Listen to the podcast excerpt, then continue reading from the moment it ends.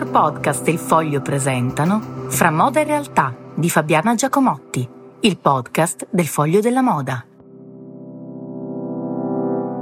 Buongiorno, una domanda che mi pongono in molti, ma secondo te perché tante aziende della moda, tanti brand importanti da Gucci, ma anche Levi's, adesso persino eh, marchi di mass market eh, si sono avvicinati al vintage perché vogliono occupare anche quella casella?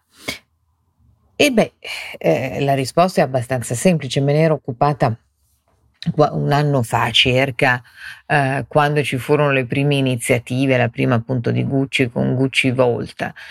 Eh, perché al tempo stesso eh, rivendere i propri capi, recuperarli, dà l'idea innanzitutto che quello che compri di nuovo abbia un valore di mercato che si apprezzerà sul tempo, cioè come se tu continuassi ad acquistare solo delle Birkin di Hermès che poi si apprezzano e certe volte raddoppiano o triplicano il proprio valore perché poi vanno all'asta alcune borse anche per 30, 40, 50 mila euro. E questo da una parte. Dall'altra, eh, avere una linea eh, vintage o recuperare i capi dimostra anche che tu brand sei estremamente attento alla sostenibilità.